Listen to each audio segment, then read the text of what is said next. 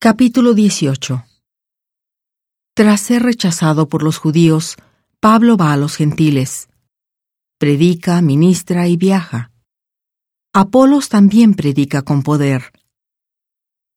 Después de estas cosas, Pablo salió de Atenas y fue a Corinto, y halló a un judío llamado Aquila, natural del Ponto, que hacía poco que había venido de Italia con Priscila, su esposa, por cuanto Claudio había mandado que todos los judíos saliesen de Roma, y fue a ellos.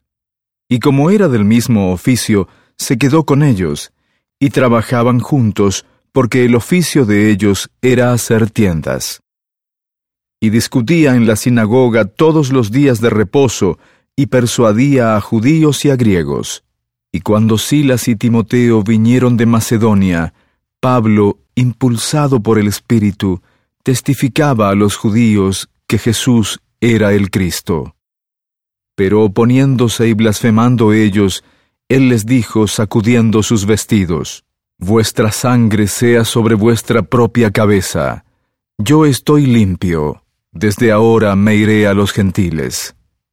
Y habiendo salido de allí, entró en casa de uno llamado Justo, temeroso de Dios, la cual estaba junto a la sinagoga y Crispo, el principal de la sinagoga, creyó en el Señor con toda su casa.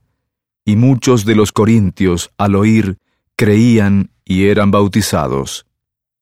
Entonces el Señor dijo a Pablo de noche en visión, No temas, sino habla y no calles, porque yo estoy contigo, y ninguno te podrá hacer mal, porque yo tengo mucho pueblo en esta ciudad y se detuvo allí un año y seis meses enseñándoles la palabra de Dios. Y siendo Galión procónsul de Acaya, los judíos se levantaron de común acuerdo contra Pablo y le llevaron al tribunal, diciendo, Este persuade a los hombres a honrar a Dios contra la ley. Y al comenzar Pablo a abrir la boca, Galión dijo a los judíos, Si fuera algún agravio o algún crimen enorme, oh judíos, conforme a derecho, yo os toleraría.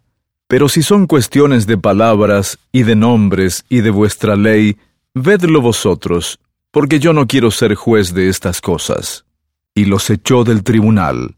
Entonces todos los griegos, tomando a Sóstenes, principal de la sinagoga, le golpeaban delante del tribunal, pero a Galión nada de ello le importaba.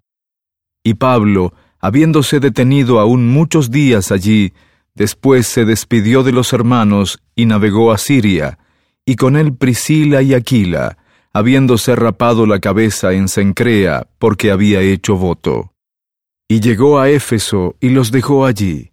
Y él, entrando en la sinagoga, discutía con los judíos, quienes le rogaban que se quedase con ellos por más tiempo, pero no accedió, sino que se despidió de ellos diciendo, Es necesario que en todo caso yo guarde en Jerusalén la fiesta que viene, pero otra vez volveré a vosotros, si Dios quiere.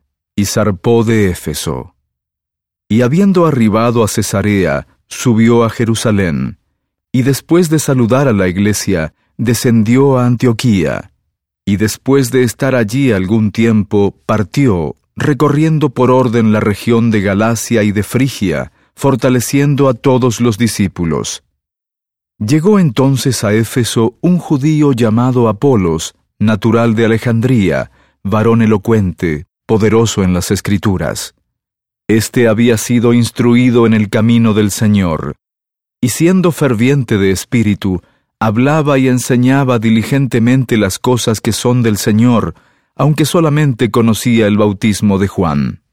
Y comenzó a hablar osadamente en la sinagoga, pero cuando le oyeron Priscila y Aquila, le tomaron aparte y le expusieron más exactamente el camino de Dios.